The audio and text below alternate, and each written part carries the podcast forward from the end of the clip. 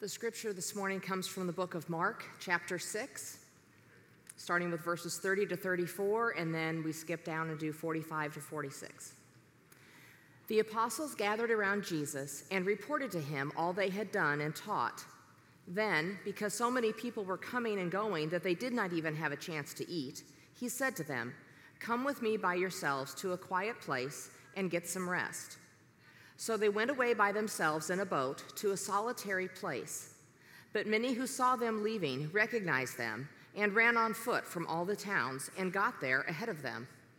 When Jesus landed and saw a large crowd, he had compassion on them because they were like sheep without a shepherd.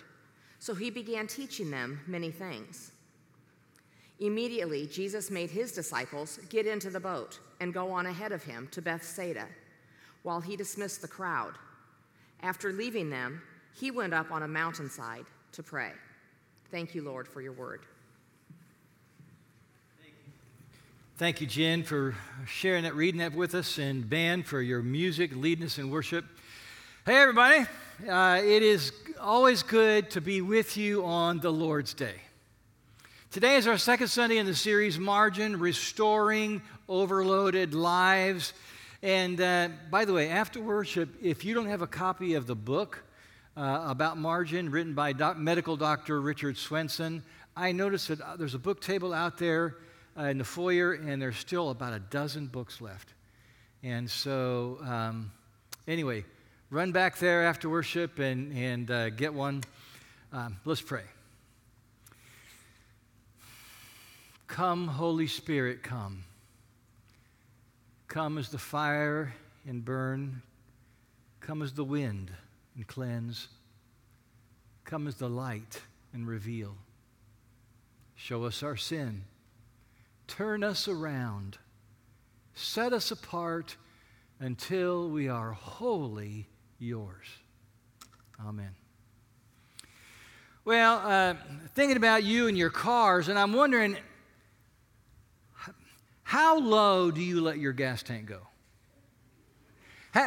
You know, how many of you would say, yeah, if it gets about down to half, I'm, I'm filling up? How many would say that? A few of you, we had more first service that did that.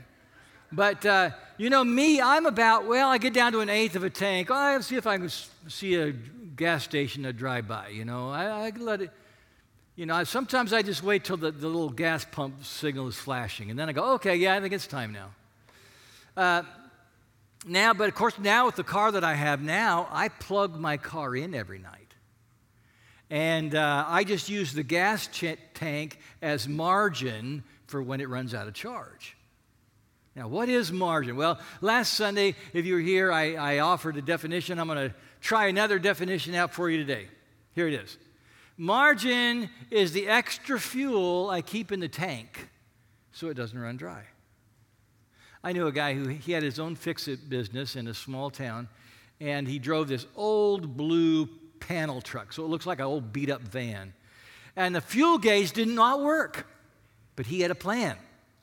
He kept a full uh, can of gas in the back of his truck, and he'd drive until he ran out of gas.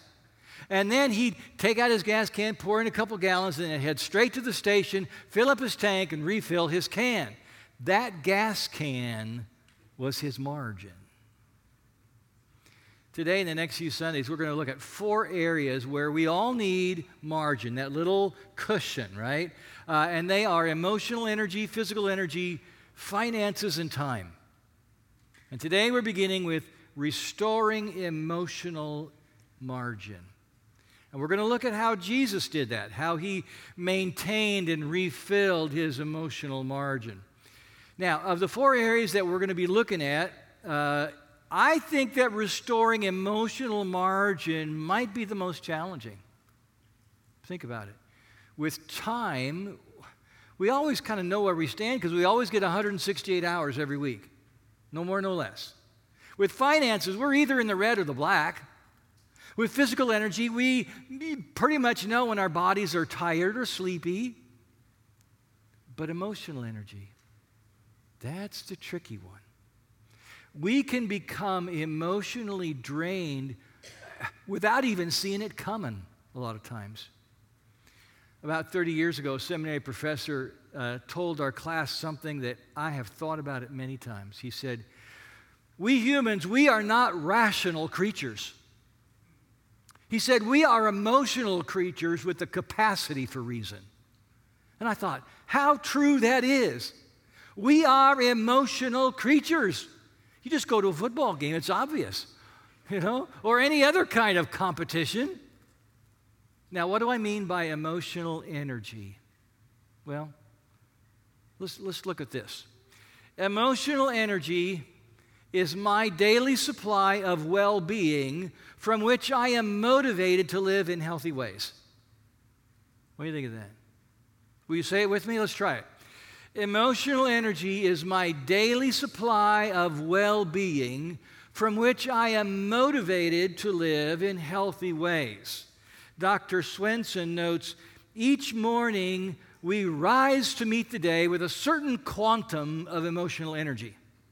For some, this, this energy reservoir is huge, while for others, it is nearly drained empty. I would like to invite up uh, my friends John and Sarah.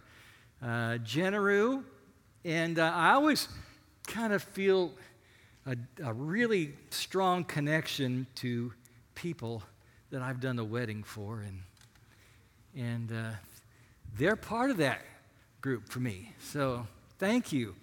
And uh, John is also in my uh, small group, and so we've kind of gotten to know each other a little better that way too. Um, so, anyway, tell us a little bit about who you are. Well, as Steve said, my name is Sarah, and this is my husband, John. Uh, we've been going to Faith Westwood uh, mostly since 2003. We left for a few years and went to Water's Edge when Pastor Doug left, but came back to our home church. Um, we have a 24 year old and a 10 year old, um, and we are therapists in the Millard community. Yeah. Well, and. Uh, I think it's kind of interesting too. Tell us what you do. Uh, what's your what's your profession? Did you say that? I did. I guess I, I was thinking of something. I missed it. But tell us again, John. Are you listening? I'm trying. Okay. So, focus. Uh, we are mental health providers uh, here in Millard. Uh, we're right off of Q Street, uh, about 113th and Q. Uh, we have our own private practice there. Um, and yeah. Because I know you used to have your practice down in Bellevue and recently moved it up. So yes, that's yeah. true. Well, um, Mike, one of my questions for you is, what does it feel like to be emotionally drained? I mean, I'm sure you have people who come to you uh, with, you know, maybe what are their symptoms, and maybe even what have you been through during those times when you've been emotionally drained? Yeah, I mean being emotionally drained, it, it takes a physical toll mm. on you um, besides an emotional toll. So, you know, usually you see things like uh, not motivated, uh, fatigued. Mm-hmm. Uh, sometimes it can even lead to other physical ailments, uh, stomach issues, headaches, things like that. Yeah. What else, Sarah? Um, maybe a change in your relationships or interest in things you like to do. Um, relationships with our families and our friends are much harder when we're emotionally drained. Yeah. You know, I would, I would think that being a, a therapist, a counselor, would be really emotionally draining work, you know? Because, I mean, that's why, you know, no one expects a professional therapist to, you know, have 40 hours of work seeing 40 patients. You know, that, that would, you know, you just couldn't survive that. Um, so I guess my, my thought is how do you replenish yourself? How do you make yourself more emotionally resilient so you can bounce back and, you know, be fresh to help other people the next time? Um, I think this varies for everybody. Um, we all have different interests and likes, and we have to kind of go start with that and do the things that we love and spend time in the things that we do, we care about, and the, with the people we love. Um, my biggest thing is that we need to be connected with mm. God, with relationships. If we aren't connected, um, typically that's shows in, with that emotional energy and draining. Um, and that can come out in all kinds of ways, whether it's with your kids or your spouse. Um, friends, small groups, however, wherever you feel most connected and plugging into those places. Yeah. Um, how does that, what, you know, you're kind of a people person, right? Yes. So tell me about how, how those connections help, you know, what, what helps you that way? Um, people, people definitely um, fill my bucket. Um, they make they make me feel better. Um, even my clients have that ability to help fill my bucket, no matter how draining things are going for them, um, and how exhausting it is to leave the office at the end of the day um, after taking on kind of all their stuff. They still ha- can Yeah. fill my bucket in the other way. Right. That's Um, interesting. My small group helps a lot with that. I spend a lot of time with our small group um, at least once a week, and my friends to Mm-hmm. just decompress and share experiences and sometimes vent and let things out. Yeah. And, and John, what about you? What helps you replenish, or maybe others that you know? Or, Yeah, um, I am not a people person. I know that's weird. I'm a therapist. I, yeah, I get I get the ironic part of that. Um, I like uh, to be in prayer. I like our small group uh, when we get together. Uh, I also like to do you know hobbies, things things on my own. Um, my big hobby now is to sit in my recliner. That's Yeah. that's a good one. Um, uh, but seriously, I mean, it's just finding those things that you like. It's finding that balance in life. oh, life. yeah. Um, you know, and that's different for everybody. Some people like to be with other people more. Uh, some people like to go to the gym. You know, church, uh, family time. Uh, you know, our 10 year old keeps us very busy. So Right. uh, we need to re energize from that as well. So, Um, so tell me about that balance. You know, how do you all keep the balance? I'm not doing a good job with that right now. So um, this is a, probably our busiest season right now, and so it's kind of ironic that I teach this and I'm talking about this today because we're probably in the the craziest time of our life right now. Um, I, there is a there is a light at the end of the tunnel. I keep that in mind. I'm going okay. I can get to this point, and then I can find downtime. Um, I go to bed early. I find things time to spend with friends or family on t- in it, even if it adds one more thing to my schedule. But it makes me feel better. Yeah. I think the biggest thing is to offer ourselves grace and forgiveness when we're not doing things at our best, um, when we're not um, taking care of ourselves, because it's just that much harder on ourselves when we give ourselves a hard time. Yeah. Thanks, Sarah. What about you, John? What was the question? Um, I, I got, I what- got lost. You can yell at me now. Yeah. No, I, it was just, you know, how do you how do you find balance, or what does that look like? Yeah. Um, you know, I, part of it is I, I kind of look at it as like a, a car, right? If your car is in tune and the wheels are aligned and the balance on the wheels are good, you're just kind of humming down that highway, you know, good mm-hmm. gas mileage, all that when life becomes out of balance, just like a car, you know, the gas mileage isn't that good. You pull to the right or left, you're going Oh, thud, yeah. thud, thud down the down the street, and mm-hmm. things just aren't going well. So, mm-hmm. you know, we try to find that balance. For me, like I said, it's some alone time. It's prayer. Uh, try to get to the gym. Uh, try to eat healthy. Sometimes when we're emotionally drained, that doesn't happen. We don't have the energy to go to the gym. Yeah. Uh, we want that comfort food or, you know, that, that's something to make us feel better and overeat sometimes. So that all, it all plays together. You know, with with the things that you're going through, and you know, you've got a real active ten year old, and all those activities, and and uh, you know, popcorn sales. You know, this this busy this time with Cub Scouts. Uh, what what would you say that you've learned, either one or both of you? What what would you say you're you're learning right now? Um, the biggest thing for me is about setting boundaries with myself and with others. Um, I, I don't say no very well, but learning where, um, where I need to set that boundary when I do something for myself or with other people, um, learning where I can take, um, take breaks and where I can delegate to other people um, or where I can um, just stop and put it aside for another moment or another day. Yeah.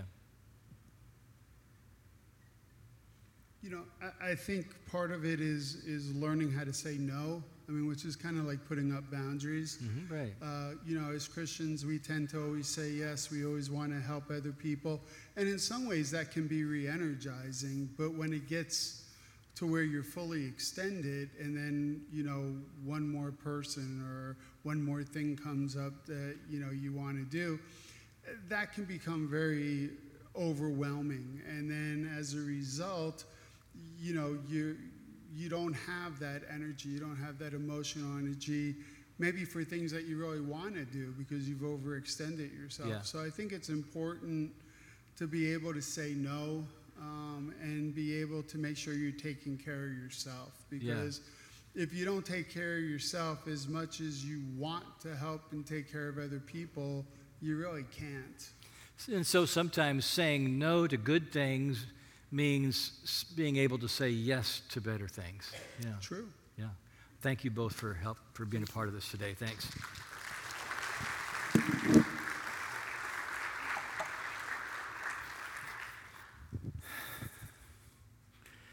Yeah, thank you again, Sarah and John. Uh, today we're going to see how Jesus responded uh, to emotionally demanding situations and, and uh, how he wanted his disciples to respond. So let's open our Bibles to Mark's Gospel, chapter 6. Uh, we're going to look at start with verse 30. And in the Pew Bible, if that's the one you're using, it's on page 1008. Now, right before this, Jesus sends his 12 disciples out on their first mission trip without him.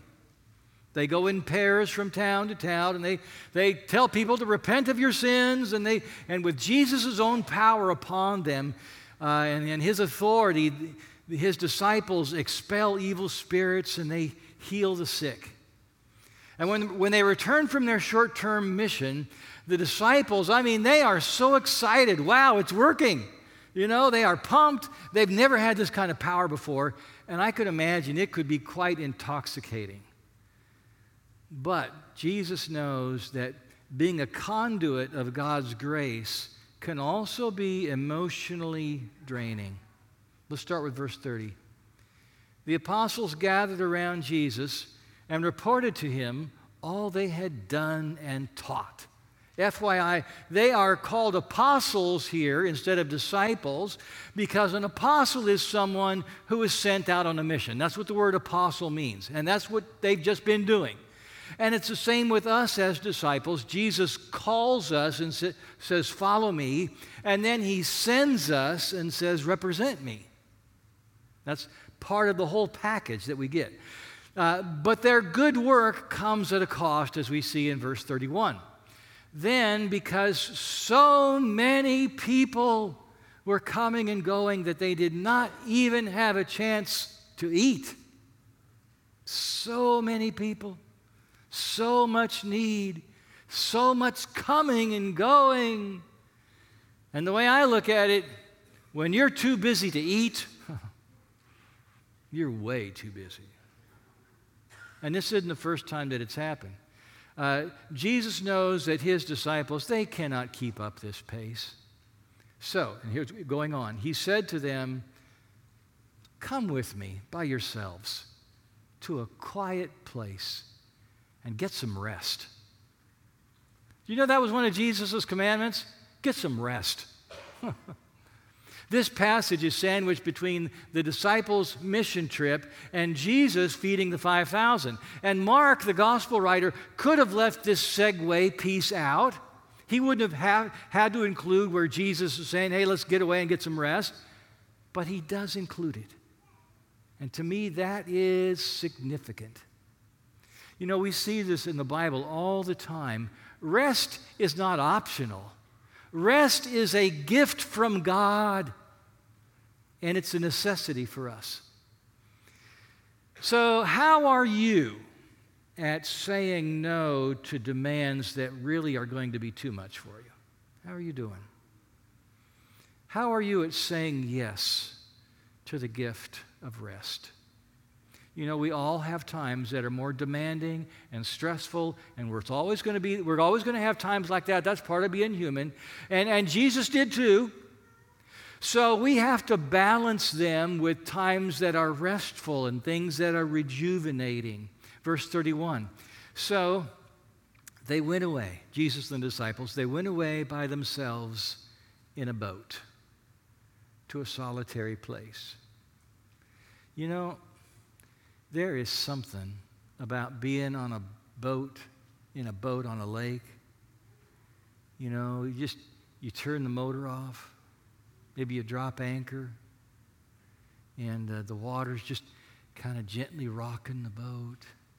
Maybe you hear the, the little bit of waves slap up against the side of the boat, or maybe you hear the boat just kind of creak a little bit, and maybe the squawk of a seagull going by. I think it'd be a great place for a nap. And, and so they're out on the boat with the coastline in view. And as the boat comes around to the north shore, they look out and the crowd is already there. They've been watching and following uh, the boat from the shore. What's Jesus going to do now? They're trying to get away. He could say t- to the crowd, You guys are like the paparazzi. Get out of here. Can't you tell we're trying to take a break? But he doesn't. And even though Jesus and his disciples are tired and they really deserve some rest, here's what happens. Verse 34. When Jesus landed and saw a large crowd, he had compassion on them because they were like sheep without a shepherd. So he began teaching them many things. There will be times when you are emotionally spent. There are going to be times when your tank is nearly empty. And then somebody shows up and needs your help. What are you going to do? Where do you go to find compassion when your tank is dry? Well, this is where you are going to lean on God more than ever. This is when you realize that when you are at your weakest moment, you have a strength you can rely on beyond your own. The disciples, they just want to send the crowd home, get rid of them. You know, we don't have time for this. But Jesus doesn't do that. He cares about these people. It's late in the day, He's taught them, and now they're hungry. The sun's going to be setting soon. So Jesus takes what they have, which isn't much five loaves, uh, small loaves of bread, a couple of cooked fish, and He does this amazing thing. He gives thanks to God for what little they have. That's the amazing thing. And then he breaks the bread, hands out pieces of fish, and before the sun goes down, everyone has enough to eat. 5,000 men plus women and children. What a day that would have been. Still, Jesus has not forgotten that he and his disciples, they need rest. Right after the miracle meal, verse 45 says, immediately and by the way, that's one of Mark's favorite words in his gospel is immediately. I think he uses it a dozen times. Immediately, Jesus made his disciples get into the boat. Notice he didn't ask them, he made them. You guys get in the boat. You know, get out of here. Go on and go on ahead of him to Bethsaida while he dismissed the crowd. Notice here, he doesn't just wait for them all to decide to leave. He dismisses them. Time to go. Bethsaida was home to at least three of the disciples and probably five of them. So this is a great place for them to go. This is a place where they can, you know, they can go home. They can get some rest. And then Jesus fills his emotional and spiritual tank. Verse 46. After leaving them, he went up on a mountainside to pray. It's time to be quiet, to enjoy some solitude to spend some time resting in the presence of his Father.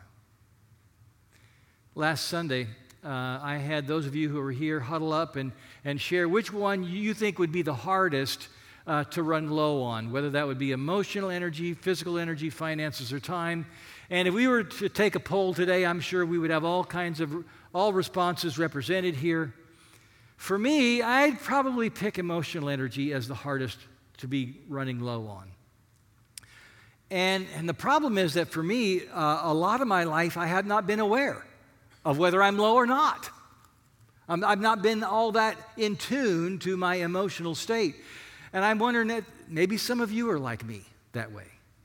Um, or maybe now you've, you've begun learning to gauge your emotional energy level.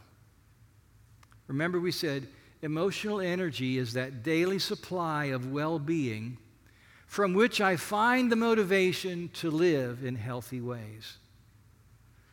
You know, my work as a pastor is rarely physically demanding. I mean, the last time it was physically demanding is when I was on, uh, Trish and I went on the, the student mission trip uh, a few years ago. And uh, I mean, I'm telling you, we pulled a lot of weeds that week. Um, and it was really oppressively hot. But, uh, you know, most of my work is not like that at all. Most of my work involves sitting in an air conditioned room in a very comfortable chair. That's, that's sort of the setting of, of my life. So, so when I get tired, it's not because I'm physically worn out. Uh, it's from the, the emotional exertion. It's from the energy required to stick with my tasks and to have fruitful conversations and to make sound decisions and to plan agendas and to prepare for Sunday messages. It takes emotional energy.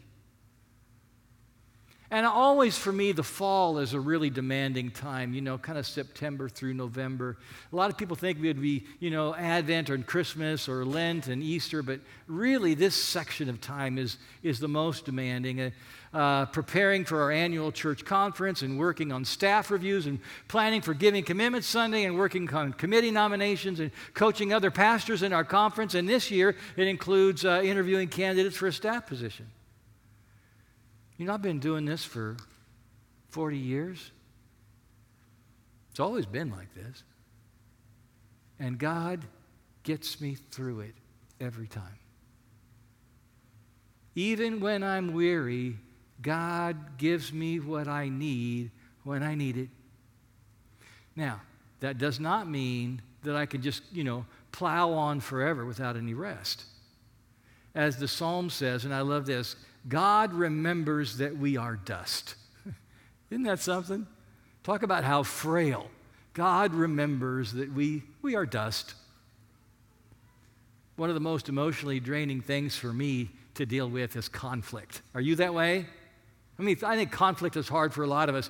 When I'm in conflict with someone, you know, I am thinking about it way more than what I like to, you know, and uh, even when I think I'm not thinking about it, I am.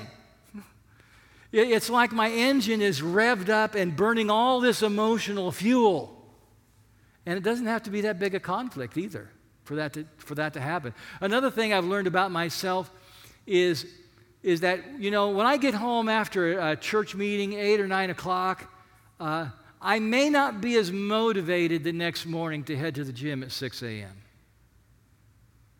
Do I lack discipline? Probably. But I think for me, it's more than that.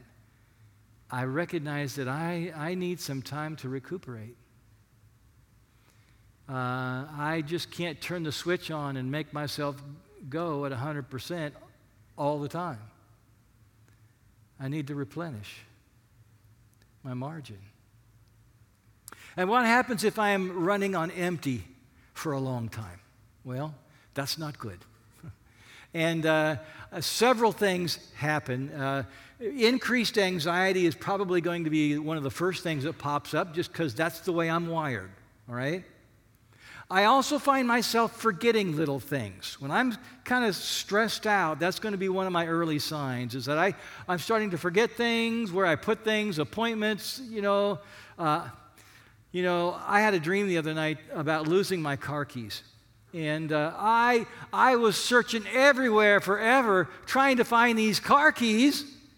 Finally, I found them, and I forgot where I parked my car. oh, it was a bad dream. when, when I'm under high stress, it's like half the storage in my brain is being used to process all this extra stuff, and that makes it harder to keep track of all the normal stuff. And when I'm running on empty, I find that I'm going to be more like to, likely to fall victim to my cravings.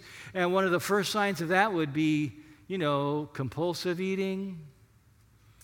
When I have more margin, I tend to make better choices, usually. And when I'm running on empty, I find that I may not sleep as well either.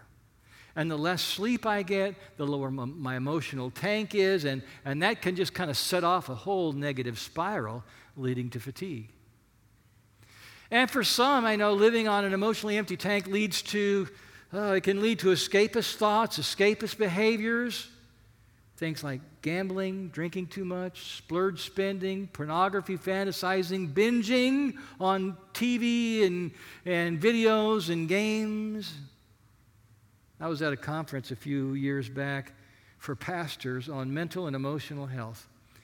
And at a breakout session, the instructor gave us this questionnaire about our stressing factors and our replenishing resources.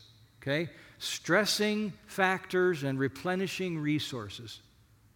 Now, like most pastors, my stressing factors were really pretty high.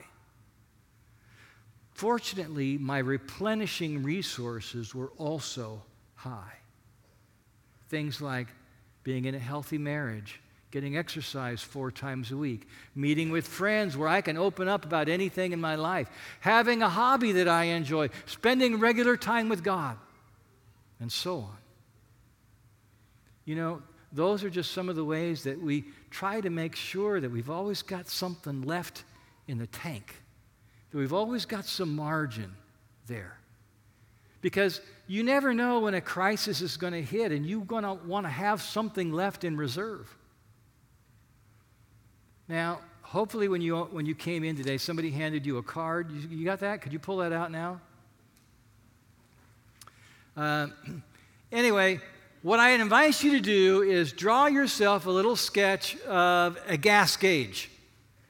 That is actually the gas gauge on my wife's car that I took yesterday. Uh, so it could look like this one, or you could make a whole different kind of gas gauge. It doesn't really matter. Uh, now ask yourself what do I have in my emotional tank right now? So you could mark the gauge, fill it up, or make the needle go where you want it, or whatever. But I would encourage you just to, to try that. Now, some of you say, well, I'm nearly full, or I'm below half, or I'm you know, running on fumes. It's hard to know. It takes some soul searching. You have to get a feel for your feelings.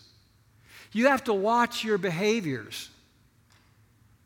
So if you're ready, go ahead and, and mark your level on your card, even if you're just guessing. That's okay, just guess. And then somewhere on the card, I would encourage you to write a short prayer about this.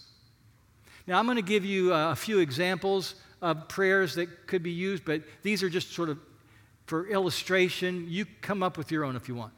Uh, Lord Jesus, give me time to rest and replenish my emotional margin. Holy Spirit, teach me to pay attention to my emotional health. Heavenly Father, I am not in a good place emotionally. Please help me. Now, what I want to do is give you a full minute to write down whatever prayer you want to pray. If you've already written it down, just sort of use this time to ponder over that prayer. Uh, Shane, you want to play for us? We'll take a full minute.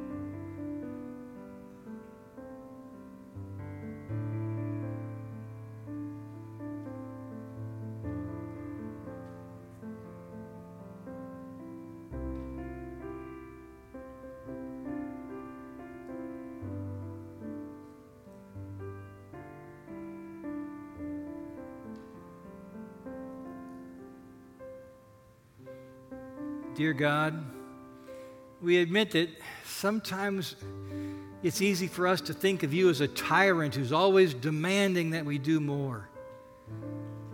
But we're learning that you are a lot more like a good shepherd because you guide and you provide. And right now, we just want to say thank you for the gift of rest. And Lord, we ask you to give us wisdom as we learn to listen to our emotions and what they're telling us.